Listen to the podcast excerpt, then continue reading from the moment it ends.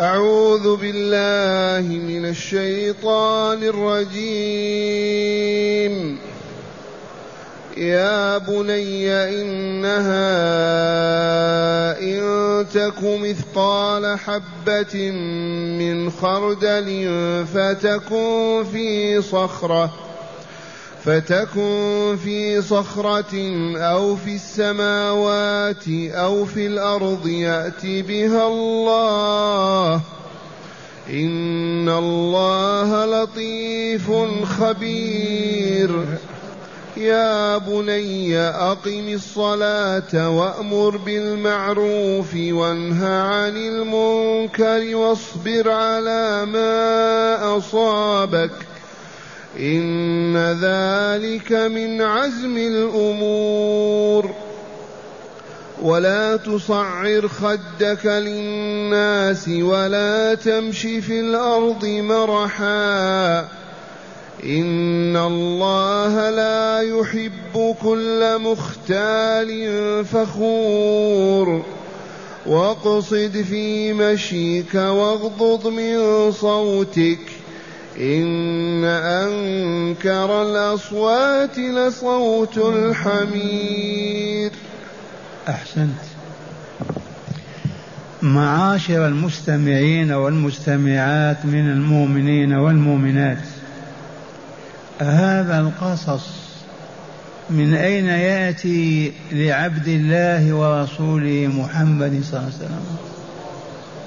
هل هو عاصر لقمان وشاهد أحداثه. هذه كافية في الدلالة القطعية على أن محمدا والله لرسول الله. من أين له أن يقص هذا القصص؟ هل عاصر تلك الأمم وعاش معها؟ ولكنه الوحي الإلهي. هذا كلام الله. هذا وحي الله أنزله على رسول الله فمحمد رسول الله حقا وصدقا. يا بني هذا لقمان الحكيم يقول لولده ثان يا ولدي إنها إن تك مثقال حبة من خردل فتكن في صخرة أو في السماوات أو في الأرض يأتي بها الله. ومعنى هذا احذر معصية الله عز وجل. واعمل على طاعته. فإن الحسنات كالسيئات لا يخفى أمرها على الله. لو تكون الحسنة أو السيئة في ماذا؟ في صخرة. هذه الصخرة قيل إنها تحت الأرض السابعة. في أسفل الأرض السابعة تلك الصخرة. أو تكن في السماوات أو تكن في الأرض يأتي بها الله ويجزي بها العامل خيرا كان أو شرا. فلم لا تتقي الله يا ولدي؟ لم لا تخافه لم لا تطلب رضاه. اعلم أنها إن تكن مثقال وزن ذرة من طاعة الله ومعصيته في الأرض أو في السماوات أو في هذه الصخرة تحت الأرض يأتي بها الله عز وجل ويجزي بها. فلم لا تخاف الله ولا ترهبه يا بني. إن الله لطيف خبير. بلطفه يستخرج تلك الدقائق النادرة التي هي أقل من المثقال ويحاسب عليها ويجزي بها. وهنا غرس تقوى الله في قلب ولده. غرس تقوى الله تعالى في قلب ولده. بقوله له يا بني إنها إن تك مثقال ذرة وزن ذرة فتكون في صخرة التي هي تحت الأرض السفلى السابعة أو في السماوات أو في الأرض هذه يأتي بها الله وهو على ذلك قدير لأنه لطيف خبير. يستخرجها للطفه وخبرته. ومعنى هذا هيا بنا نخشى الله ونخافه. ونعمل بما يحب أن نعمل ونترك ما يحب أن نترك. أي طاعة لله ورسوله صلى الله عليه وسلم. فمن فهم هذه وعلمها وأيقن أصبح يستحي من الله أن يعصيه أو يخرج عن طاقته. أصبح يخاف من الله فلا يخرج عن طاعته أبدا. ومن جهل هذا ولم يعرفه فهو كسائر الحيوانات. هذه نصيحة لقمان لطفله لولده لغلامه. لتكون نصيحة كل مؤمن ومؤمنة لنفسه ولولده. وهذا سر نزول القرآن بها لتبقى نورا وهداية خالدة بين المؤمنين. ثم قال له يا بني والنداء هذا يستجلب العواطف ويستميل السامع حتى يسمع ويفهم. تكرار النداء له آثاره. يا بني أقم الصلاة أدها بشروطها وأركانها وواجباتها وسننها. لذلك تكون أقمتها أقمها لتكون قائمة على قدميها. وذلك لن يتم إلا بالإتيان بشروطها كما هي وأركانها وواجباتها وسننها. أقم الصلاة أولا. ثانيا مر بالمعروف وانهى عن المنكر. ماذا يريد من ولده؟ هذه توجيهات لقمان لولده.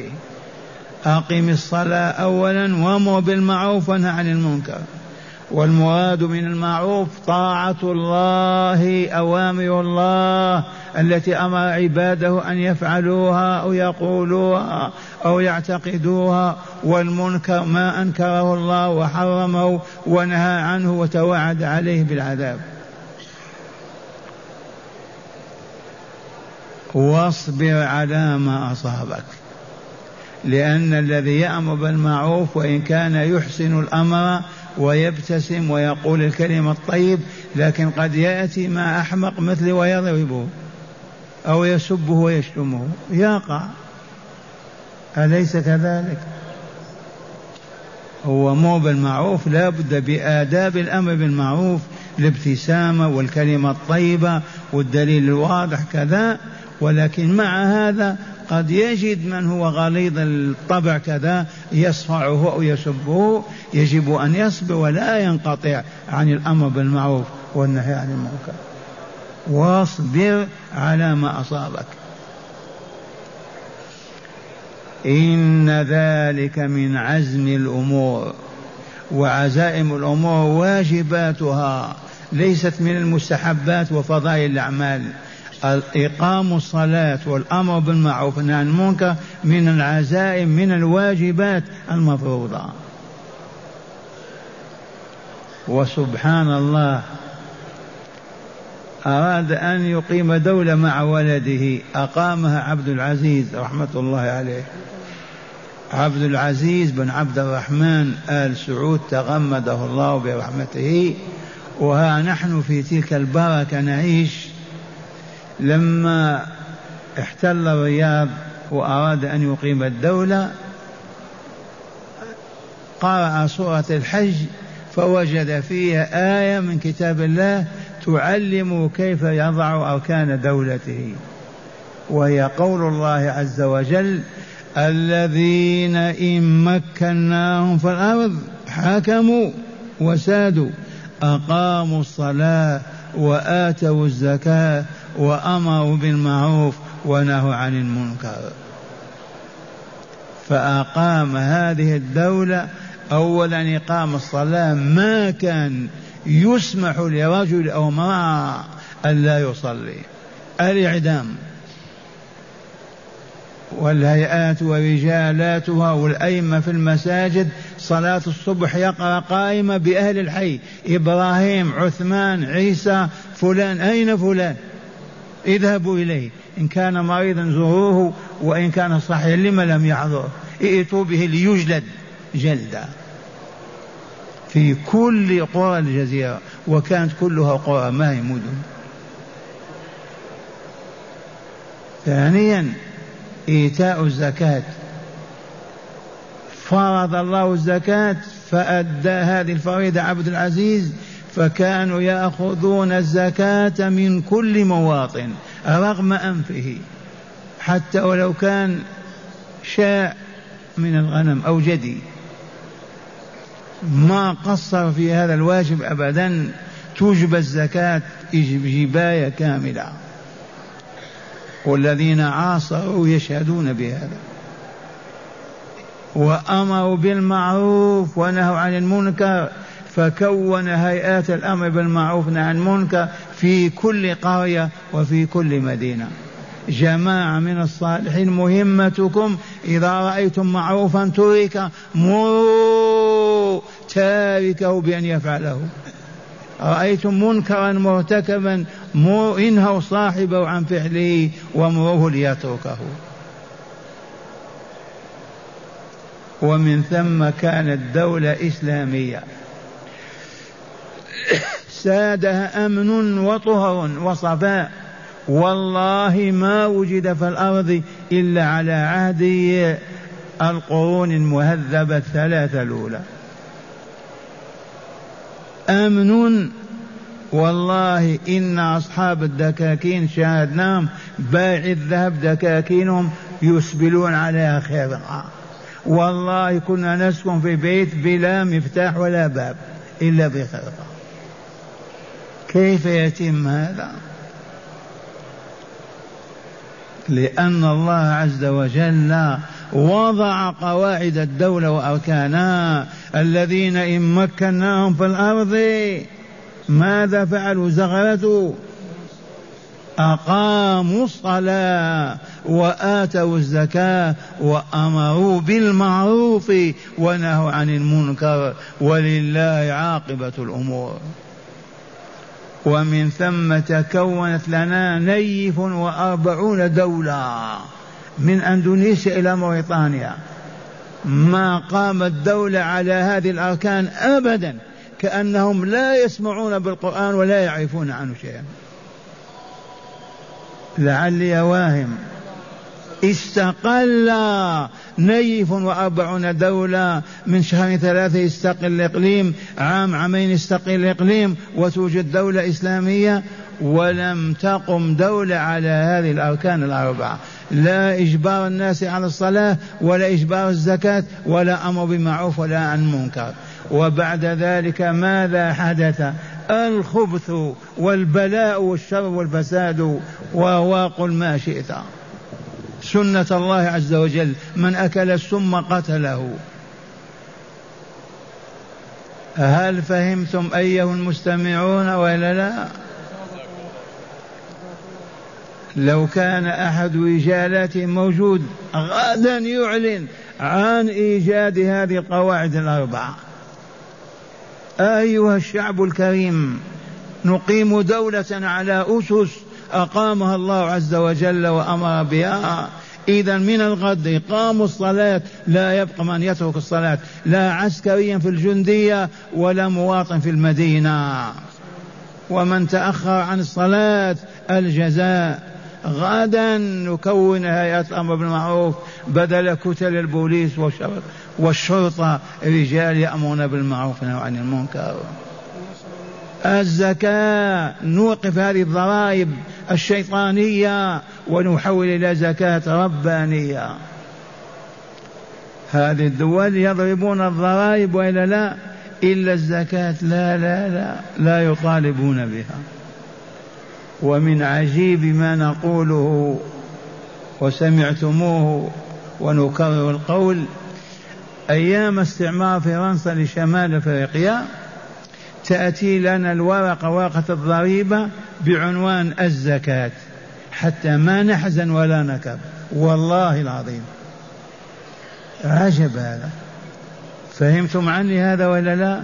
حتى ما يحزنوننا أو يكربوننا أن الضريبة ضرورية لكن الزكاة. أزيدكم ولا لا.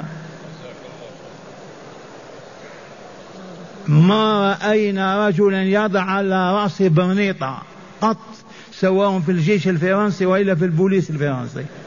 ولا تسمح له. لماذا؟ أنت مسلم. لماذا تضع برنيطة على رأسك؟ والآن أولادكم في الشوارع بالبرانيط. أيها الموتى إلى أين تقادون؟ لعلكم ما فهمتم. والله العظيم إن البوليس المسلم في الجزائر وتونس والمغرب والله ما يسمح له أن يضع برنيط على رأسه على رأسه طربوش أحمر. لما؟ لأنه مسلم ما هو نصراني. فهمتم هذه ولا لا؟ والآن توزع هذه البرانيت مجانا عند الفجار أهل النار. وكم صرخنا وكم بلغوهم وهم مصرون والعياذ بالله على هذه الفتنة. يوزعون البرانيت على الأطفال. البنت الصغيرة على رأسها برنيطة يا للعجب أحب هذا في اليهود والنصارى. أم بغض لرسول الله والمؤمنين؟ ماذا نقول؟ كيف نقول؟ من تشبه بقوم فهو منهم. والله لو يجتمع أهل الأرض على أن ينقضوا هذه القاعدة المحمدية ما نقضوها ولن يستطيعوا. من تشبه بقوم فهو منهم. أرادوا أن يربوا أولادنا على حب اليهود والنصارى. ما اكتفوا بما يشاهدونه في التلفاز وشاشات الدش وما إلى ذلك عمليا علموهم لبسوهم بالبرانيط الآن كنا نبكي على الصغار الآن والله يسوق السيارة والبرنيط على رأسه. نسأل الله أن يتوفانا قبل الفتنة. ثم قال لقمان لولده أيضا وهو يعظه ويربيه ويعلمه ولا تصعر ولا تصاع قراءتان ولا تصاع خدك للناس ولا تمشي في الأرض مرحا. إن الله لا يحب كل مختال فخور. هذه وصية هذا الرجل الكريم هذا العبد الصالح لولده لتكون وصية لأولاد المسلمين إلى يوم الدين. ماذا قال له ولا تصاعر ولا تصاعر ما, ما تكلم مع الناس بالكبرياء والعنات ألين جانبك واخفض صوتك وتكلم مع إخوانك. أما هكذا يميل برأسه كبرياء فهذا الوصف مذموم وصاحبه ملعون وليس من أهل الإيمان والتقوى. لا تخاطب الناس وأنت رافع راسك متكبرا عليهم. ولا تصعر خدك للناس. هذا هو الخد ما تقول هكذا. واجه الناس بلين وتكلم. معهم ولا تمشي في الأرض مرحا بالاختيال والفخر وأنت تضرب الأرض برجليك. امشي مشي الصالحين. وقوله تعالى إن الله لا يحب كل مختال فخور. فمن هنا نبرأ إلى الله أن نكون مختالين فخورين لأن الله لا يحب المختال الفخور. المختال الذي يمشي متكبرا والفخور الذي يقول أنا وأنا وعملت وعندي وكذا وكذا. يتبجح بما عنده ويفخر. المختال الذي يختال في مشيته يتعنتر كأنه سلطان كالذي يفخر يقول عندنا وفعلنا ولبسنا وعندنا وعندنا. هذان الرجلان مبغوضان لله. والله إن الله لا يبغضهما. من يرضى من أن يبغضه الله يهلك. إن الله لا يحب كل مختال فخور. رابعا قال له واقصد في مشيك. القصد في المشي ضد الإسراف. ما تسرع تهول ولا تتماوت. تدعي اللين والعطف تتماوت ولكن الوسط اقتصد. لا تسرع تهول جري على الأرض. لما؟ ولا تتماوت وتمشي كالميت. اقصد. والقصد الاعتدال بين شيئين وإلا لا بين البخل والإسراف. واقصد في مشيك واغضض من صوتك. واسمحوا لي إذا قلت الشيخ يرفع صوته. والله لولا الدرس ما أرفع صوتي ابدا. انتبهتم؟ واغضض اخفض من صوتك. ما تكلم مع شخص يا يا يا يا. أنت تامر أو تنهى أو تتكلم بالتي هي أحسن.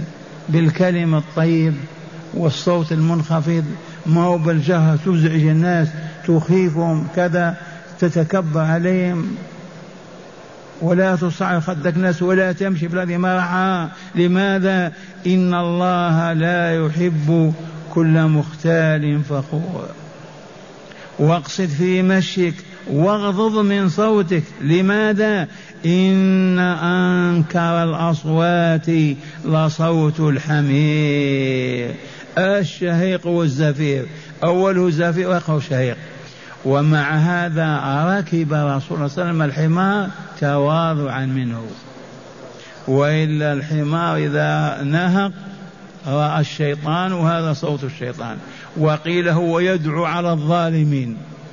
نهيق الحمار دعاء على الظالمين في الأرض. وصوت الحمار مزعج وإلا لا؟